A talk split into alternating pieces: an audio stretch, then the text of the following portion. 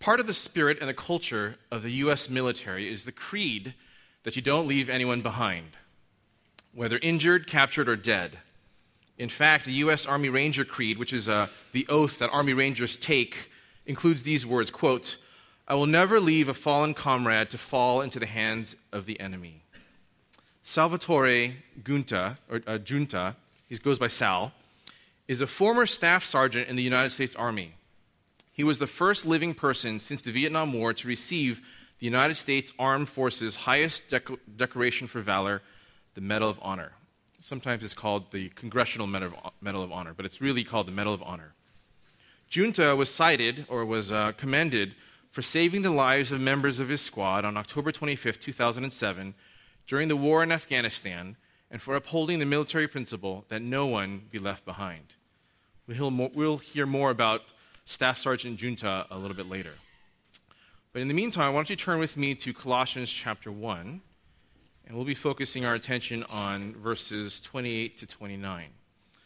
So as you turn there, let me go ahead and talk to you a little bit about the context of Colossians in Colossians chapter 1. Colossians was written by the Apostle Paul to the church at Colossae, which was planted by Epaphras. Paul wrote this letter from prison to combat a false teaching that was starting in the church. This teaching was later called Gnosticism. So he's kind of addressing this teaching in the church, this false teaching, what we would consider pre-Gnosticism. The Gnostics believed that God was good and that spiritual things were good, but they believed that anything physical was bad. They denied the incarnation and deity of Christ because that was physical. They believed in a higher spiritual and secret knowledge, claiming that God had revealed something to them outside of the Scriptures. So Paul is trying to write to the church of Colossae to address that. In chapter 1 of Colossians, Paul greets the Colossians in Christ in verses 1 and 2. He thanks God for them and for their faith in Christ in verses 3 to 8. He prays for them to be filled with the knowledge of Christ and to walk in Christ in verses 9 to 14. And starting in verse 15, Paul teaches them about the preeminence of Christ, that Jesus Christ is God in the flesh, and that he is the most important thing in the universe. So let's read together Colossians chapter 1, and I'll be starting in verse 15, and we'll be going down to verse 29. So Colossians chapter 1, verse 15. He is the image of the invisible God, the firstborn of all creation.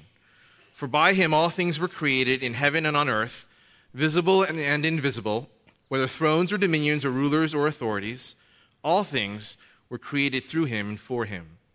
And he is before all things, and in him all things hold together. And he is the head of the body, the church. He is the beginning, the firstborn from the dead, that in everything he might be preeminent. For in him all the fullness of God was pleased to dwell, and through him to reconcile to himself all things, whether on earth or in heaven, making peace by the blood of his cross. And you, who once were alienated and hostile in mind, doing evil deeds, he is now reconciled in his body of flesh by his death, in order to present you holy and blameless and above reproach before him. If indeed you continue in the faith, stable and steadfast, not shifting from the hope of the gospel that you heard, which has been proclaimed in all creation under heaven, and of which I, Paul, became a minister. Verse 24. Now I rejoice in my sufferings for your sake, and in my flesh I am filling up what is lacking in Christ's afflictions for the sake of his body, that is the church, of which I became a minister according to the stewardship from God that was given to me for you, and to make the word of God fully known, the mystery hidden for ages and generations, but now revealed to his saints. To them God chose to make known how great among the Gentiles are the riches of the glory of this mystery, which is Christ in you, the hope of glory. Him we proclaim, warning everyone and teaching everyone with all wisdom, that we may present everyone mature in Christ. For this I toil, struggling with all his energy, that he powerfully works within me. Let's pray. Lord God, we just thank you so much for this morning. We thank you that your mercies are new every morning. We thank you for your word, God, and how you use your word to equip us, how you use it to encourage us, how you use it to exhort us, to admonish us, and how through the application of your word and through the Holy Spirit you use it to make us more like your Son, Jesus Christ. And so we pray, God, that even now in this time, that I would step aside, that I could be a conduit for your word, and that your word would have its work in us, we pray. In Jesus' name, amen. All right, so that's Colossians 1, 15 to 29. I'm going to read verses 28 and 29 again, in the ESV and also in the NAS, okay? So Colossians 1, 28, 29, this is the ESV. Him we proclaim, warning everyone and teaching everyone with all wisdom, that we may present everyone mature in Christ. For this I toil, struggling with all his energy, that he powerfully works within me. And now in the NAS, we proclaim him, admonishing every man and teaching every man with all wisdom, so that we may present every man complete in Christ. For this purpose also I labor, striving according to his power, which mightily works within me. All right, so you see the outline in your bulletin today, the outline that we're going to be going through. And the title of this message is Foundations for a Biblical Christ-Exalting Church. Foundations for a Biblical Christ-Exalting Church. And if you're taking notes, even put a parenthesis next to that title and add this. Okay, so what I really wanted the title to be was Foundations for a Biblical Christ-Exalting Church Where No One Is Left Behind. Okay, that's the real title of the message, Foundations for a Biblical Christ-Exalting Church Where No One Is Left Behind. And I just felt like the pressure of the Twitter universe and all that kind of stuff to make a shorter introduction. So that's why in your bulletin it's a shorter title. But you see here the outline, the brief outline, and I've got a number of subpoints, but the outline that we'll be going through as we look at Colossians 1, 28 and 29 is number one, the message, number two, the method, number three, the manner, and number four, the motivation. All right, so Roman numeral one, the message, him we proclaim, right? The message is Christ. So Roman numeral one, the message is Christ, right? In the NAS it says we proclaim him, in the ESV it says him we proclaim. The word in the original language for proclaim is katangelo, and it means to preach or to make known. Right? It's not necessarily formal preaching. The word for that is euangelion, right? We get or euangelizo. We get the word evangelize from that word, and it's not heralding. The word in the original language for that is keruso. We see the word keruso used in verse 23 of the same chapter, but the word here that Paul chooses is the word katangelo, which means to preach or to make known. It means to communicate, to relate, or tell the truth about Christ. Synonyms would be to announce, to make known, or to declare, to proclaim. Right? The message that we proclaim is Christ. And so Paul is reminding the believers here in Colossae and reminding us that our main job is to proclaim Christ. Right? I really like the ESV and the New King James and how they put the pronoun in the first position of the sentence. It says, him we proclaim. Right? In the original language, in the Greek, right, the first part of the sentence is the position of emphasis. Right? So the NAS says, we proclaim him. Right? But in the original language, in the Greek, it's more closely to him we proclaim. And so it puts emphasis and significance on Christ. Right? So the ESV and the New King James are a little bit closer to the original language here. All right, so letter A under Roman numeral 1, the message, letter A is we proclaim him exclusively.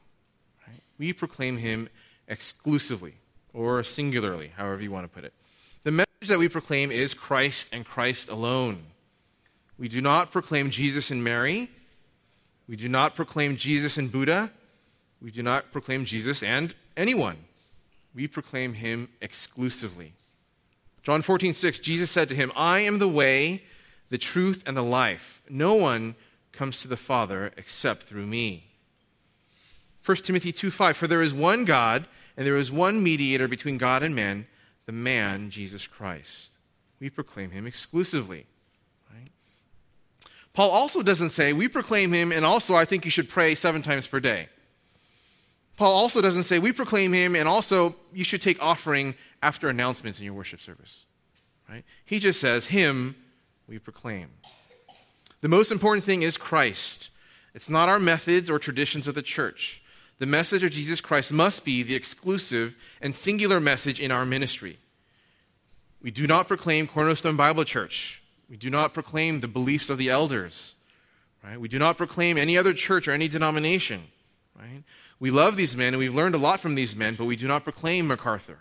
We do not proclaim Piper, Keller, Sproul, Muller. Right? We proclaim Christ. Paul says it here in Colossians 1:28, and he says the same thing in 1 Corinthians 1:1 and 2. And he says this, and when I came to you, brethren, I did not come with superiority of speech or of wisdom, proclaiming to you the testimony of God. Verse 2, for I determined to know nothing among you except Jesus Christ and him crucified. Right? So the message that we want to proclaim as a church, the message that we want our ministry to proclaim is Christ. Right? Otherwise, it becomes about proclaiming our methods, methodology. It becomes about proclaiming our culture, our preferences. And even though in some cases we might have some of these things in common at Cornerstone Bible Church, we don't want those things to be what binds us together as a church. We want our faith in Christ and his love for us to be what binds us together and what defines us as a church. We proclaim him exclusively. Letter B, we proclaim him exhaustively. We proclaim him exhaustively. You could also say comprehensively, completely, or accurately. Let's take a look at the context of this passage to see what about Christ in particular Paul is proclaiming. Right? Number one, this is so subpoint B, we proclaim him exhaustively. Number one, underneath that, the preeminence of Christ in everything. Right? Let's take a look at verses 15 to 20 again with me. The preeminence of Christ in everything. He is the image of the invisible God, the firstborn of all creation. Right? That word for image, I love this word for image. In the Greek, it's icon. It's icon, right? And you think about your desktop, your computer at home, right?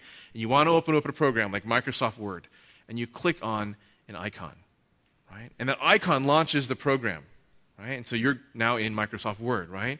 That's what Paul is saying. Christ is the icon of the invisible God. He is the icon. You click, I don't want to make it like trite, but you click on Christ and you see God. Right? Verse 15. He is the image, the icon of the invisible God, the firstborn of all creation. For by him all things were created in heaven and on earth, visible and invisible. Whether thrones or dominions or rulers or authorities, all things were created through him and for him. And he is before all things, and in him all things hold together. He is the head of the body of the church. He is the beginning, the firstborn from the dead, that in everything he might be preeminent. For in him all the fullness of God was pleased to dwell, and through him to reconcile to himself all things, whether on earth or in heaven, making peace by the blood of his cross. So we see here in verse 15, the deity of Christ, the preeminence of Christ. In verse 16, we see his creative power, his eternality, his dominion.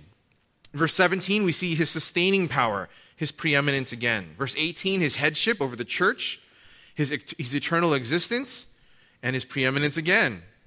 In verse 19, we see his deity yet again. We see that Christ is Savior. We see that he is the propitiation, and he is the reconciler. Right? So we proclaim him exhaustively. We proclaim the preeminence of Christ in everything. Number two, we proclaim him exhaustively, the mystery which is Christ in you, the hope of his glory. I'll read through starting in verse 21 again. And you, who once were alienated and hostile in mind, doing evil deeds, he has now reconciled in his body of flesh by his death, in order to present you holy and blameless and above reproach before him. If indeed you continue in the faith, stable and steadfast, not shifting from the hope of the gospel that you heard, which has been proclaimed in all creation under heaven, and of which I, Paul, became a minister. Here it is. Now I rejoice in my sufferings for your sake in my flesh, for I am filling up what is lacking in Christ's afflictions for the sake of his body, that is, the church, of which I became a minister according to the stewardship from God that was given to me for you to make the word of God fully known. Verse 26, the mystery hidden for ages and generations, but now revealed to his saints. To them God chose to make known how great among the Gentiles are the riches of the glory of this mystery, which is Christ in you, the hope of his glory. And then he says, him we proclaim. Right? So we see the second expansive category that Paul is proclaiming about Christ is the mystery, which is Christ in you, the hope of his glory. What does that mean? Christ in you, the hope of his glory. Turn with me to Ephesians chapter 3. We'll look at a parallel passage that I think will help to explain what does this mean. Christ in you, the hope of glory, and this mystery. Ephesians chapter 3 and verses 3 to 6, a parallel passage. How the mystery was made known to me by revelation. This is Paul again. As I have written briefly. When you read this, you can perceive my insight into the mystery of Christ, which was not made known to the sons of men in other generations, as it now has been revealed to his holy apostles and prophets by the Spirit. This mystery is that the Gentiles are fellow heirs, members of the same body, and partakers of the promise in Christ Jesus through the gospel. So this mystery, which is Christ in you, the hope of his glory, this mystery is the gospel message for Gentiles. That's us, most of us. That the Gentiles are fellow heirs and fellow members of the body and fellow partakers of the promise in Christ Jesus through the gospel. The message that we proclaim is that Jesus Christ is the Son of God who died on the cross for our sins, and that we, and particularly we as the Gentiles, can receive forgiveness, righteousness, and a relationship with God by grace alone, through faith alone, in Christ alone. Again, John 14:6, I am the way, the truth, and the life, right? We proclaim him exclusively, and we proclaim him exhaustively. Romans 1:16-17, for I am not ashamed of the gospel, for it is the power of God for salvation to everyone who believes, to the Jew first and also to the Greek. For in it the righteousness of God is revealed from faith to faith, as it is written, but the righteous man shall live by faith. Right? Romans 1:16, the righteousness of God is revealed, not just that God is a righteous God, but that his righteousness is given, imputed, credited to us by faith. Notice that Paul says here that the righteous man shall live by faith. Right? It's not just that the righteous man is saved by faith, but the righteous man shall live going forward by faith. We live by faith every day. If you've never placed your faith in Christ, if you're not a believer, if you don't have the righteousness of Christ covering your sins, I'd invite you to make this day, the day of your salvation. We'll come back to that thought in just a second. All right, back to the text. Colossians chapter 1 and verse 28. Again, him we proclaim. I love how Paul summarizes himself in verse 28, right? He proclaims the preeminence of Christ and all these things in verses 15 to 20. And then he talks about making known the mystery that has now been revealed through Christ in verses 21 through 27. And then in verse 28, he just sums it all up and says, him we proclaim. Right? That's his summary. Him we proclaim. The personal pronoun him refers to the antecedent, which is Christ, and everything that Paul said in verses 15 to 20 and 21 to 27. We proclaim him exhaustively. Right? We're going to come back to this point when we get to the section on teaching. All right, letter C. We proclaim him indiscriminately. We proclaim him indiscriminately. So first we proclaim him exclusively, we proclaim him exhaustively, and now we proclaim him indiscriminately, which means we proclaim him to ourselves and to others. The proclamation of Christ is not just for unbelievers, not just for visitors, right? From verse 28, Paul targets everyone. He says it three times in verse 28, everyone. Pas anthropos, that's in the original language, pas anthropos, and he repeats it three times in verse 28. Let's walk backward through the text a little bit here. In verse 27, the mystery is revealed to the Gentiles. Right? He's proclaimed it to the Gentiles. Verse 26, he says he's revealed it to his saints. It's proclaimed to the saints. Verse 23, the hope of the gospel has been proclaimed in all creation under heaven, right? So all creation under heaven pretty much includes everybody, right? So we proclaim him indiscriminately. Right? And I want to focus on two groups this morning as we talk about who we're proclaiming Christ to. Number one, we proclaim him to ourselves, believers. Right? We proclaim him to ourselves or believers. We live in a performance-oriented world. Right? Students are graded on their performance. Good schoolwork, good test scores equals usually a good grade. Right? At work, we're graded on our performance. Good work, good production, you bring in good sales, you finish projects on time, right? Under deadline, that equals favorable standing with employers. Hopefully a stable position, a stable salary, promotions, a bonus, being valued as an employee. Right? We are performance-oriented in our relationships. Right? If I'm kind to my friends and family, if I'm responsible, if I'm selfless, if I'm loving, if I'm patient, humble, then my friends and family will reciprocate, and I'll have good relationships with them. Right? We live in a performance-oriented world, and this is our default mindset. The problem is that we carry this mindset over to our relationship with God. Right? We think that if we're quote-unquote good Christians, if we go to church, if we read our Bibles, if we serve in ministry, if we pray, as long as we don't sin egregiously, then we think that God is going to be happy with us and that we'll be blessed. We think that if we perform well, according to our standard of what a good Christian is, that we can earn God's favor. Conversely, if we have trials in our lives, if things aren't going the way that we had planned, if we're not feeling blessed by God, if we don't feel his love, then we assume that it's because we're not performing well enough to deserve his love. We're so conditioned from this world by this performance-based mindset that we project this mindset onto our gracious and loving Heavenly Father, and we assume that He grades us on our performance too. Right? Brothers and sisters, nothing could be further from the truth. God does not grade us on our performance.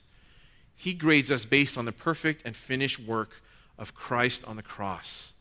Right? And this is where we need to proclaim Christ to ourselves.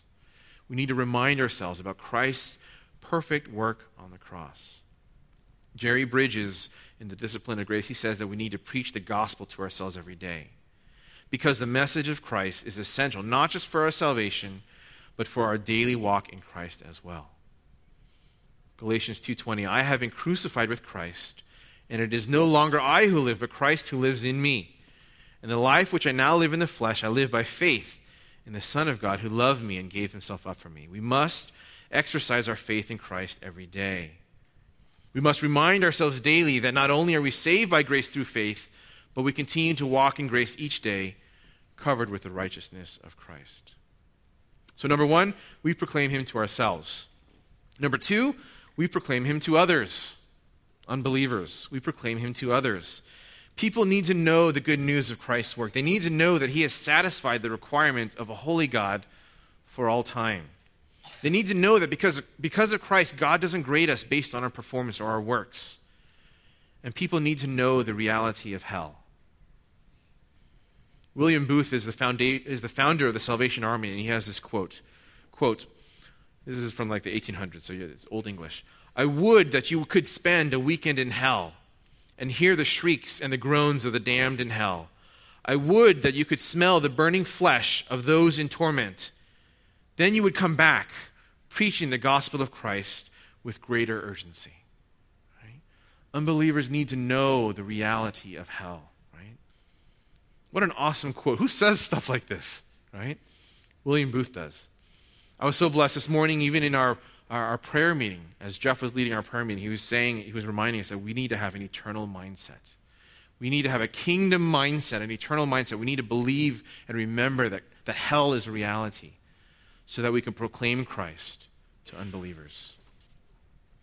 2 Corinthians 5:18 and 19. Now all these things are from God who reconciled us to himself through Christ and gave us the ministry of reconciliation, namely, that God was in Christ, reconciling the world to himself, not counting their trespasses against them, and he has committed to us the word of reconciliation. So when I read this verse without an eye on eternity, without the reality of hell, right? I read this verse, it sounds very quaint. It sounds you could even say this sounds like Christian PC. It's politically correct, right? Oh, we're reconcilers, sowing a message of happiness and peace, right? Oh, we just go around saying, hey, God loves you. Would you be reconciled to God? Right? It sounds very PC. But when you read this verse in light of eternity and with the reality of hell in your mind, right, with eternity stamped on your eyelids, then there is a passion, an urgency, a desperation to plead with people, to beg them to be reconciled to God. Right? So we need to preach, and we need to proclaim the message of Christ with urgency to unbelievers. Jude verse 20. But you, beloved, building yourselves up in your most holy faith and praying in the Holy Spirit, keep yourselves in the love of God, waiting for the mercy of our Lord Jesus Christ that leads to eternal life. Here it is, verse 22. And have mercy on those who doubt. Save others by snatching them out of the fire, to show others mercy with fear, hating even the garment snatched by flesh. Right? The ministry of reconciliation that we have to proclaim Jesus Christ is to save people, snatching them out of the fire. This is what Spurgeon says, quote, if sinners be damned, at least let them leap to hell over our bodies. And if they perish, let them perish with their arms wrapped about their knees, imploring them to stay. If hell must be filled, let it be filled in the teeth of our exertions, and let not one go unwarned or unprayed for.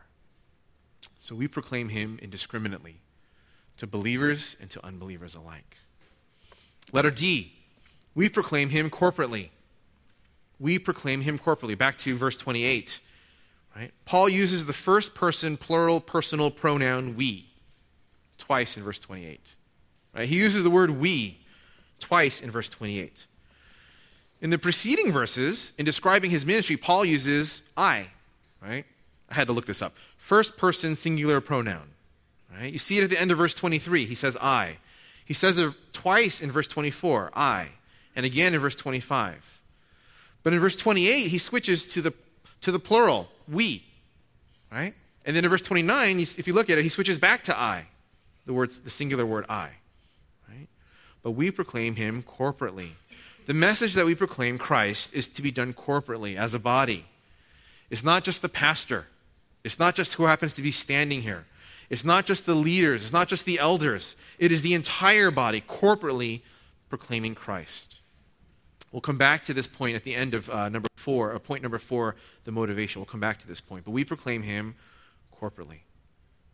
All right. Three more subpoints under Roman numeral 1, the message of Christ. Right? So far, we've only covered three words, but let's keep going. All right. Letter E. I'll go faster through these ones. Letter E. We proclaim him passionately. This is based on the definition of the word proclaim in verse 28, and it's based on what's at stake, right? People's eternity. Hell is at stake. We proclaim him passionately. We don't just make suggestions. Hey, if you don't mind, maybe you could come to Christ, right? If you have nothing better to do, maybe you can come to Christ. Maybe you can believe in Christ. We proclaim him passionately. We don't just make suggestions. We are to passionately and lovingly confront people with the message of Jesus Christ. We're trying to snatch them out of the fire of hell.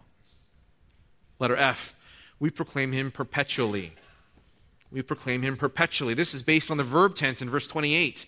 The verb tense in the Greek is the present participle, and that means a continuous or repeated action. Right? We proclaim Christ. And not just that we proclaimed him once and you guys were saved, but we continually, perpetually, continuously, repeatedly proclaim Christ. We proclaim him perpetually. Letter G, the last one. We proclaim him compulsively. We proclaim him compulsively. And this is based on the idea in verse 28 of this word presenting. Right? We present everyone complete in Christ. Right? The word present, we'll come back to this again later, but the word present implies that we have a stewardship. We have a responsibility to proclaim Christ. We proclaim him compulsively. So, the foundation for a biblical Christ-exalting church where no one is left behind, Roman numeral 1, the message is Jesus Christ. Right? Here's application part 1. Right? Application part 1. Here's a question. What message are you proclaiming? What message are you proclaiming? Is it Christ? By your life, by your actions, your decisions, and the words, are you making Christ known? Right? Just know, I'm preaching this to myself too, right? I'm preaching this to myself because I know I'm much more comfortable talking about other things. Right? I'd much rather talk about Kobe Bryant's injury. I'd much rather talk about my favorite television show. I'd much rather talk about food or restaurants or my kids or anything almost other than Christ. Right? But I'm preaching to myself. Is the message that I'm proclaiming Jesus Christ? Right? When people think about you, when people think about me, what is the message that they would say I proclaim? When other people around me, when my coworkers think about me, right, would they say that Huey Dang, Dr. Dang, is about proclaiming Christ? Right? All right, that's application part 1. All right, Roman numeral 2, the method. The method, admonishing, warning, and teaching. Right? How are we to proclaim Christ? Paul says here, by warning, admonishing everyone, and teaching everyone. Letter A, warning or admonishing. The word in the original language is nutheteo. And it means to warn, to caution, to correct, or to instruct. It's a practical warning. There's a connotation of this word of something that's imminent, right? In the moment, real-life situations, right? We admonish, we warn people with a practical application of Scripture through counseling, through encouraging, through correcting, through rebuking. This is where we get the term nuthetic counseling. You guys may know that biblical counseling, nuthetic counseling, is something that's near and dear to my heart. That's why in Colossians 1:28, this is a good summary verse that explains the heart behind nuthetic counseling or biblical counseling. Romans chapter 15 also does this. So turn with me to Romans chapter 15 and verse 14. Paul says this, "And concerning you, my brethren, I myself also am convinced that you yourselves are full of goodness, filled with all knowledge, and able also to admonish or to instruct one another in Christ. This is the same word in the original language, nutheteo. Right? Colossians 3:16. We'll come back to this a few times today. Colossians 3:16. Let the word of Christ dwell in you richly, teaching and admonishing one another in all wisdom, singing psalms and hymns and spiritual songs with thankfulness in your hearts to God. That's the same word, teaching and admonishing, nutheteo, one another in all wisdom. And finally, 1 Thessalonians 5:14. 1 Thessalonians 5:14. Pastor Scott Ardavanis preached on this a few weeks ago. And we urge you, brothers, admonish the idle or the unruly. Encourage the faint-hearted. Help the weak. Be patient with them all. Right? Remember, as Pastor Scott preached, if someone is living in sin, if someone is out of step or out of order, right? If they're neglecting their duties, we are called to humbly and lovingly admonish, warn, exhort them. Right? I don't want to make a big deal out of admonishing or warning so much, because it's supposed to be part of normal Christian life, everyday life. Right? I'm fairly certain that here at Cornerstone, we don't do this enough. We make it too much of a big deal. It should be just kind of normal Christian life to admonish one another. The best analogy that I can think of is of a parent who loves his or her child and warns them or admonishes their child out of love and concern for them. Right? We're not talking about nagging. We're not talking about being judgmental. We're not talking about belittling. We're not talking about admonishing them over areas of preference or gray areas. But we're talking about humbly, lovingly, patiently confronting people over sin, pointing them to the cross of Jesus Christ. That's what the word means. Here's application part 2. Have you done this? Have you shown your love for a brother or a sister in the church by admonishing them? When was the last time you did that? Second part of that is, are you making it easy for people to admonish you? Right? Not like, oh yeah, I'm sinning a lot. It's really easy for people to admonish me. But what I mean by that is by your response. When people admonish you, by your response, do you make it easy for them to admonish you? Do you welcome that? Do you welcome people to admonish you? Do you recognize that when people admonish you, it's an act of love? Or do you attack them? Do you criticize their efforts? Do you accuse them of being harsh and judgmental? Do you rationalize your sin or justify it and say it was just a misunderstanding? Right? Are you making it easy for people to admonish you? All right, the first part of the method is admonishing or warning. The second part of the method is teaching. Letter B, teaching. Didasco. We teach. Sunday service, Sunday school, equipping hour. This goes along with what Francis was announcing today about the return of equipping hour. The word in the Greek is didasco, and it means to instruct, to explain, to deliver truth, to teach. Right? We get the word didactic from that. Teaching lays a foundation for our lives. In order to have a good practical theology, you must first have a good theology. What we understand and what we believe determines how we live. The main reason that I can speak to you this morning, the reason that this makes any sense, is that you believe, I believe, we believe that the Bible is the inspired, inerrant, infallible, and authoritative Word of God, and that is sufficient for salvation and godliness. That's why we can teach from God's Word, not from our experience, but from the Word of God. Hebrews 4:12, for the word of God is living and active and sharper than any two-edged sword and piercing as far as the division of soul and spirit, of both joints and marrow, and able to judge the thoughts and intentions of the heart.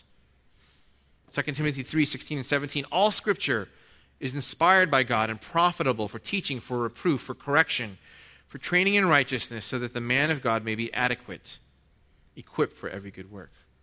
So this is the heart of your leaders at CBC. This is the heart of the pastors. This is the heart of the elders and the care group leaders, that the teaching of the Word of God in conjunction with the work of the Holy Spirit in our lives would produce fruit, that you may be adequate, equipped for every good work.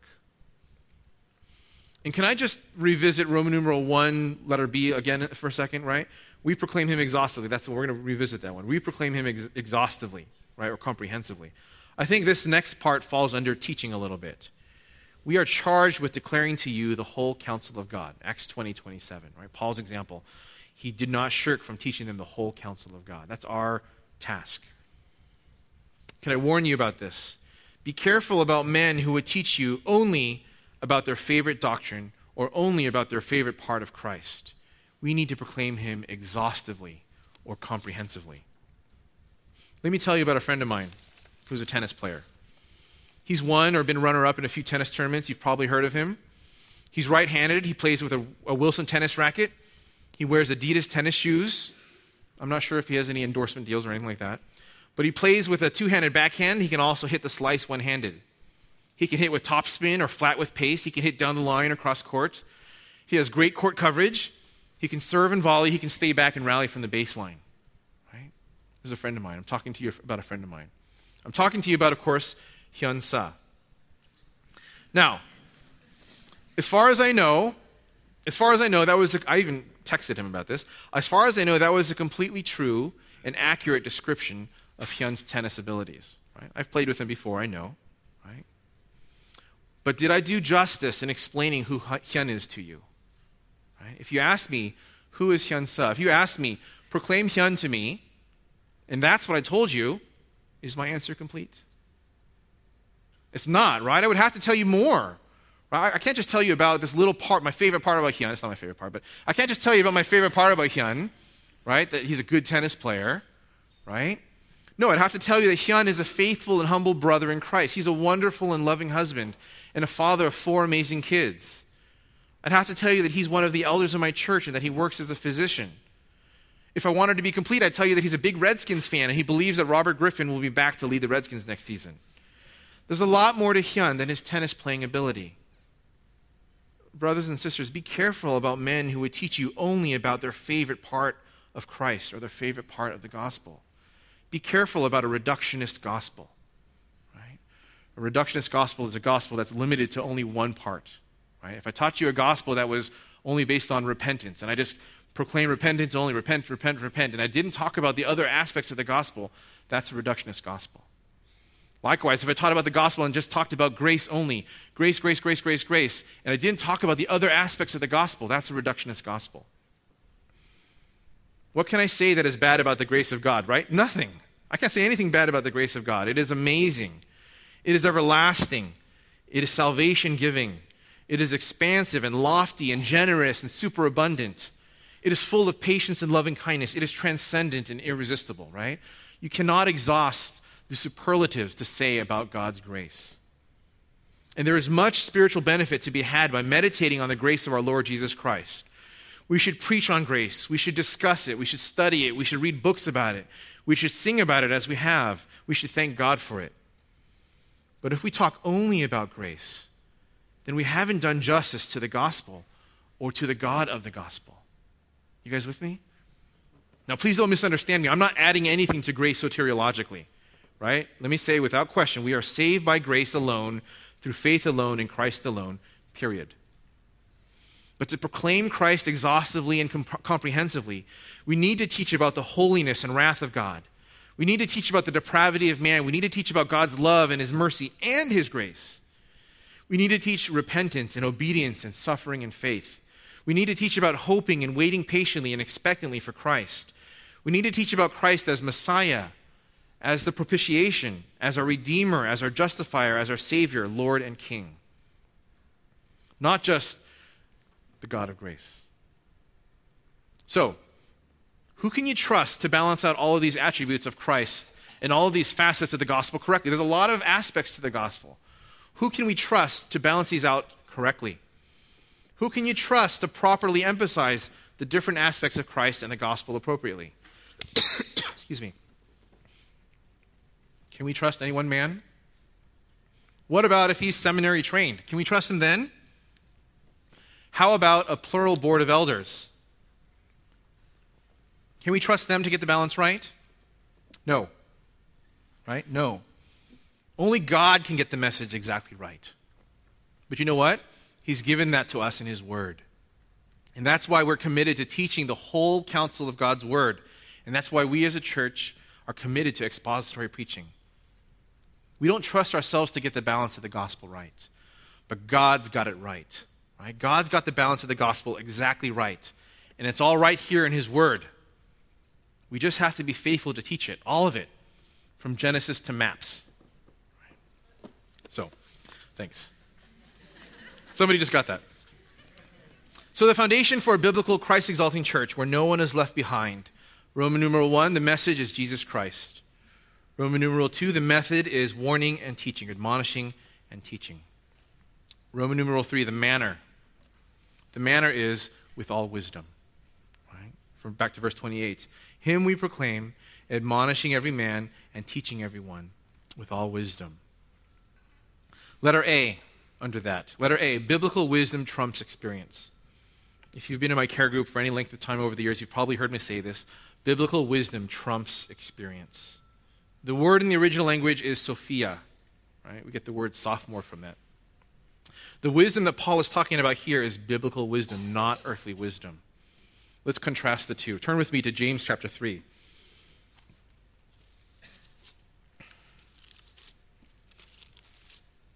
James chapter 3 and verses 13 to 18. Verse 13, who among you is wise and understanding? Let him show by his good behavior his deeds in the gentleness of wisdom. But if you have bitter jealousy and selfish ambition in your heart, do not be arrogant and so lie against the truth. This wisdom is not that which comes down from above, but is earthly, natural, demonic. For where jealousy and selfish ambition exist, there is disorder in every evil thing. But the wisdom from above is first pure, then peaceable, gentle, reasonable, full of mercy and good fruits, unwavering, without hypocrisy. And the seed whose fruit is righteousness is sown in peace by those who make peace. There's a huge difference between the wisdom of the world and the wisdom which comes from above. Also, turn with me to 1 Corinthians chapter 1.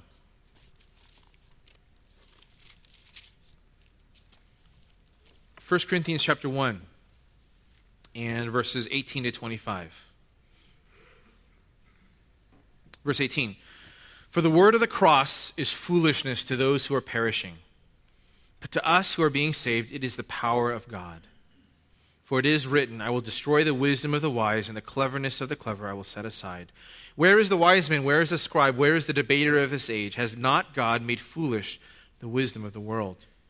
For since in the wisdom of God, the world through its wisdom did not come to know God, God was pleased through the foolishness of the message preached, the gospel, to save those who believe.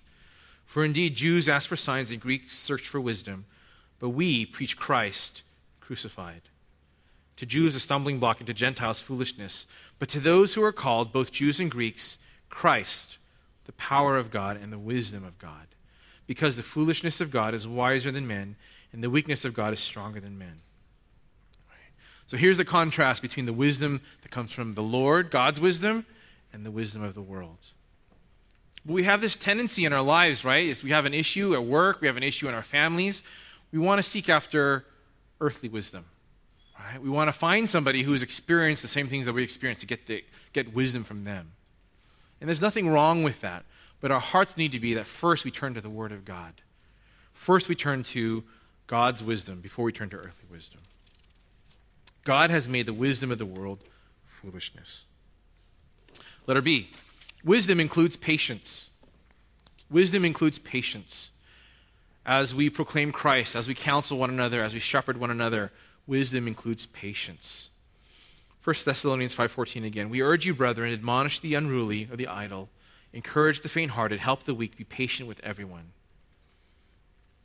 Right? This is Paul's exhortation that the church be a healing community. Right? And he's exhorting them, have patience with all men. The word in the original language is macrothumeo.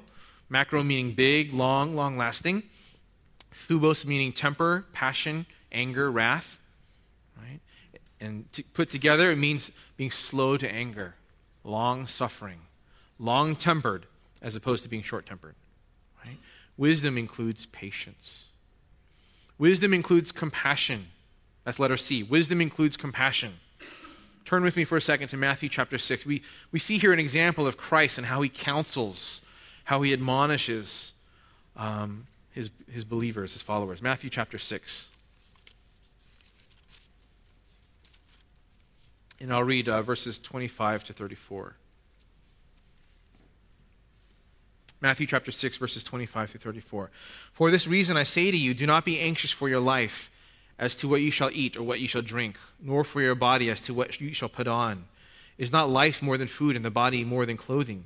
Look at the birds of the air. They do not sow, neither do they reap, nor gather into barns, and yet your heavenly Father feeds them. Are you not worth much more than they? And which of you, by being anxious, can add a single cubit to his lifespan? And why are you anxious about clothing? Observe how the lilies of the field grow. They do not toil, nor do they spin. And yet I say to you that even Solomon in all of his glory did not clothe himself like one of these. But if God so arrays the grass of the field, which is alive today and tomorrow is thrown into the furnace, will he not much more do so for you, O men of little faith? Do not be anxious then, saying, what shall we eat, or what shall we drink, or with what shall we clothe ourselves? For all these things the Gentiles eagerly seek, for your heavenly Father knows that you need all these things. But seek first his kingdom and his righteousness, and all these things shall be added to you. Therefore, do not be anxious for tomorrow will care for itself. Each day has enough trouble of its own. We see here an example of Christ. He's counseling these people, and he knows that they're anxious. He knows that they're worried about their future, right? And I think it's a great example of Christ and how he counsels people, right? Christ could be confrontational and harsh when called for. We see that when he confronts the Pharisees. He calls them a brood of vipers, right? He calls them snakes, right? He calls them tombs, right? But here, he's not like that. Christ is not like that here, right? We see here his compassion for them. We see that here that he doesn't condemn them for their anxiety. He does command them not to be anxious, not to worry. He does it 3 times in this passage here. But he doesn't strongly rebuke them for their anxiety. He doesn't say, you guys are living in sin, you need to repent. He could have, though, right? Their anxiety was not because of a rebellious attitude. It was not because of a lack of obedience, but because of a lack of faith. And we see here that Christ's compassion, he addressed their lack of faith by reminding them about God's care and love for them. So wisdom, as we counsel one another, as we proclaim Christ to one another, wisdom includes compassion. So the foundation for a biblical, a Christ-exalting church where no one is left behind, Roman numeral 1, the message is Jesus Christ. Number 2, the method is warning and teaching. Number 3, the manner is with all wisdom. Number 4, the motivation, that we may present everyone mature or complete in Christ by the power of Christ. I'll say it again. Number four, the motivation is that we may present everyone mature in Christ or complete in Christ by the power of Christ. In the ESV, it says that back to our text, right? Colossians 1:28. In the ESV, it says the word that. In the NES, it says so that. In the original language, it's a hinna clause. Hinna, it indicates purpose, reason, the goal, or the end point, right? It can be translated as in order that, right? Him we proclaim, admonishing everyone and teaching everyone with all wisdom, in order that we may present everyone complete in Christ. Letter A, our stewardship. I alluded to this before, our stewardship. The word present implies that we have a stewardship that we have been entrusted with by God. We have a responsibility as Christians and as members of God's church. Did you know that? Did you know that to a certain degree, your brothers and sisters' spiritual maturity is your responsibility? God holds each one of us partially responsible for each other's faith and maturity. Our stewardship is to present everyone complete in Christ. The word in the original language here is anthropos, every person. Colossians 3:16 again, let the word of Christ richly dwell within you, with all wisdom, teaching and admonishing one another, with psalms and hymns and spiritual songs, singing with thankfulness in your hearts to God. You see, we are to teach and admonish one another. It's not just the responsibility of the pastors or the leaders. We all need to be trained and equipped in the word of God so that we can teach each other and continually remind each other about the word of the cross, so that we can apply it to our lives, and so that we can present one another complete or mature in Christ, right? So this reminds me again of Roman numeral 1G, we proclaim him compulsively, right? That's why we proclaim him compulsively, is because we've been given this responsibility, this stewardship. It reminds me of Paul who said, woe to me if I do not preach the gospel, because we have been given a stewardship. Letter B, our purpose, right? So the motivation, right, that we may present everyone complete in Christ. Letter A was our stewardship. Letter B, our purpose, to present every person complete or mature in Christ. What is the purpose of proclaiming Christ, admonishing and teaching with biblical wisdom? What does the Word of God say here? It says, does it say this? Let me ask this question. Does it say, is the purpose so that we can all have successful careers and happy families? Is it so that we could all live comfortably and be happy? Is it so that everyone in the community will like us and respect us? No, right? The purpose is so that we can present every person complete or mature in Christ. Verse 29, Paul says this, "For this purpose also I labor." Paul labors. The word in the original language is agonizomai. Right? There is a striving, there's a force, there's a sense of desperation, intentionality to present every person complete or mature. Right? The word for mature or complete is teleos, and it refers to being perfect or mature. It doesn't mean without sin. Right? It's not our goal. It's not to make sure that people don't sin anymore. Leave that to God. Paul's not talking about perfection. He's talking about Christian maturity, being full grown in Christ. The goal of our ministry is not just to bring people to Bible study. It's not just to bring people to church. It doesn't stop there. The goal of our ministry is not just to bring people to salvation. It doesn't stop there. The goal of our ministry and the ministry of Cornerstone Bible Church is to present every person complete and spiritually mature in Christ. So what does that look like? What does it look like to be spiritually mature? A spiritually mature person knows and applies the Word of God. He knows and is confident in the promises of God and in the gospel, and he clings to them during times of trial and when life circumstances and tragedy occur. That's what it's like to be spiritually mature. All right, that was letter B, our purpose. Letter C, our scope. Right? Under the motivation, Roman numeral 4, the motivation, letter C, our scope. Just observationally, look at verse 28, right? What is the one phrase that is repeated 3 times in this passage? Right? Everyone. Right? You guys see that? Everyone. Pas anthropos in the Greek. Every person. Right? Every person. We're talking about in the church. Every person. And every person means each and every person. There are no exceptions.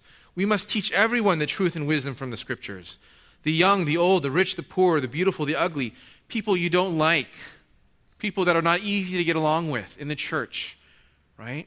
They fall under the category of every person. We must teach every person. And this is not something that your pastor or your leaders, your elders can do alone. Right? So we see that not only is it the requirement to teach every person, but it is the responsibility of every person to do this. Presenting every person complete in Christ is such a lofty goal, is such a high standard that we must employ every person to do the work. Again, Colossians 3:16, let the word of Christ richly dwell in you so that you can proclaim it, right? Teaching, admonishing one another in all wisdom, singing psalms and hymns and spiritual songs with thankfulness in your hearts to God. So, the motivation for proclaiming Christ, our stewardship, our purpose, our scope, right? Let's get down to letter D now, our power. Our power. We're going to wrap it up here soon. You might be thinking at this point, Huey, on the one hand, you started out by saying that God doesn't grade us based on performance. You said that we need to preach the gospel to ourselves every day. You said that we're not only saved by grace through faith, but we live by grace through faith every day. And now on the other hand, you're saying that we have this enormous responsibility to agonizomai, right? To strive in order to present every person complete in Christ. Right? We have to work, right? We have to strive. How do you reconcile these two positions? The answer is in verse 29. Paul says this, he strives according to his power which mightily works within me. Right? His power, in the ESV it says energy.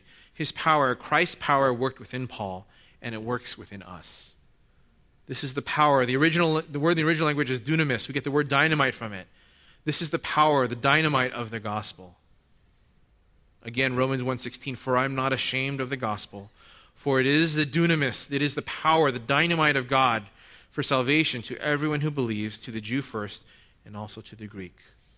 The power that enables us to fulfill the stewardship is the gospel of Jesus Christ.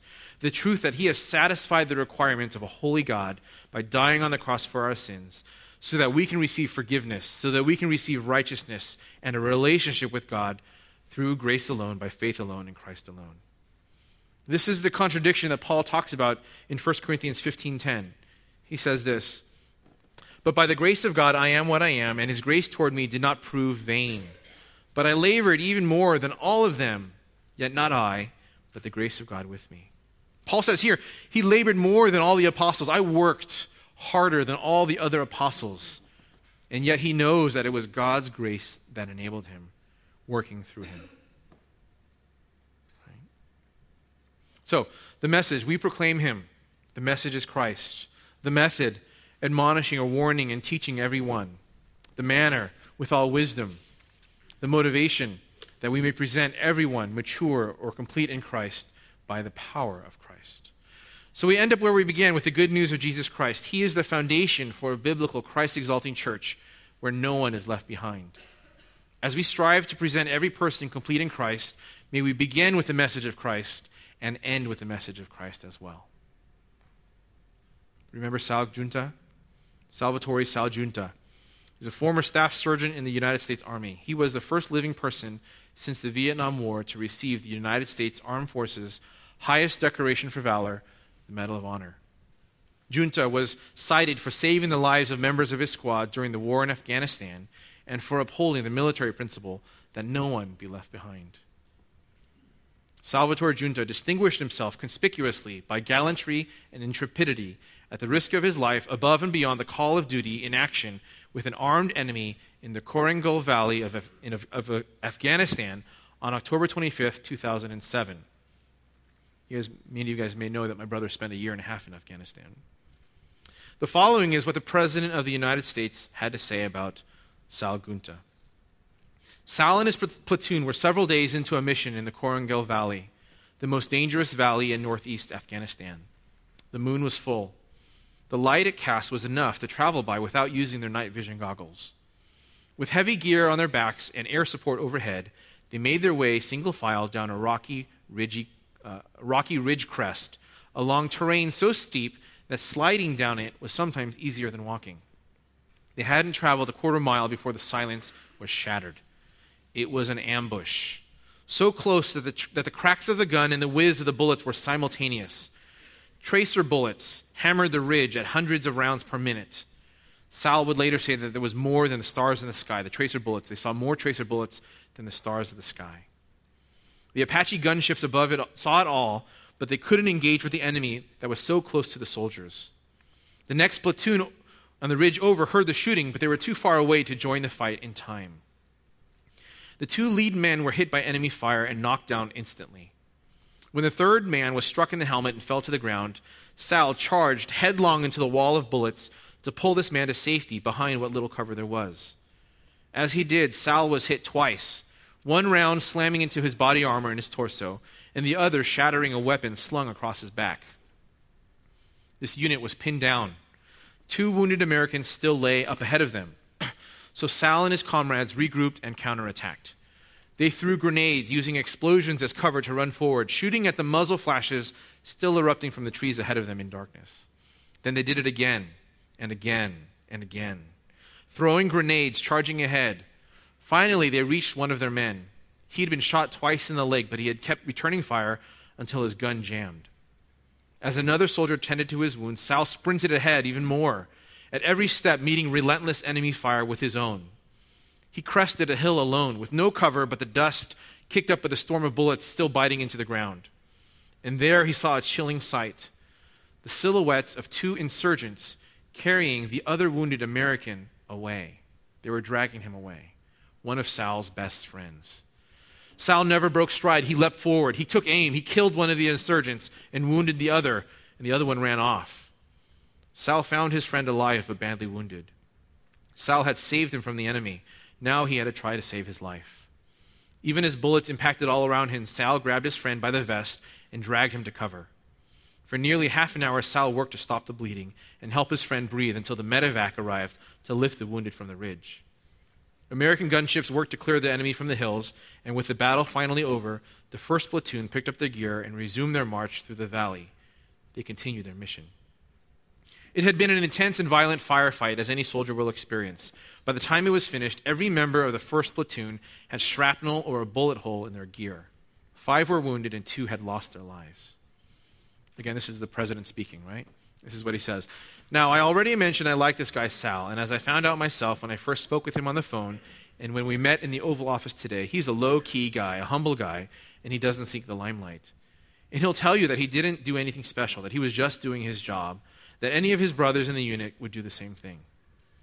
Staff Sergeant Giunta, repeatedly and without hesitation, you charged forward through enemy fire, embodying the warrior ethos that says, I will never leave a fallen comrade. Your actions disrupted a devastating ambush before it could claim more lives. Your courage prevented the capture of an American soldier and brought that soldier back to his family. You may believe that you don't deserve this honor, but it was your fellow soldiers who recommended you for it. Here is Sergeant Giunta's response. Quote, if I'm a hero, every man that stands around me, every woman in the military, everyone who goes into the unknown is a hero. So if you think that's a hero, that's okay, as long as you include everyone with me. Giunta insists that his actions were those of any other man in his unit. He says, in this job, I'm only mediocre. I'm average. I did what I did because in the scheme of painting the picture of that ambush, that was just my brushstroke. That's not above and beyond. I didn't take the biggest brushstroke, and it wasn't the most important brushstroke. Colossians 1:28 and 29. Him we proclaim, warning everyone and teaching everyone with all wisdom, that we may present everyone mature in Christ. For this I toil, struggling with all his energy that he powerfully works within me. We collectively as a church, through proclaiming Christ to ourselves and to our brothers and sisters, overcome our performance-based mindset and embrace the stewardship that God has given to us to present every person mature or complete in Christ by the power of Christ. Let's pray.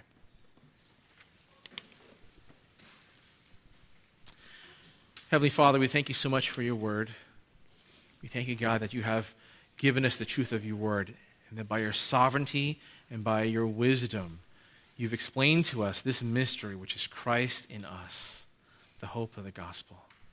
We thank you so much for the work of Jesus Christ on the cross, God, that we no longer have to worry about pleasing you. We no longer have to worry about earning our salvation, that you've given that to us freely through Christ's spilt blood on the cross.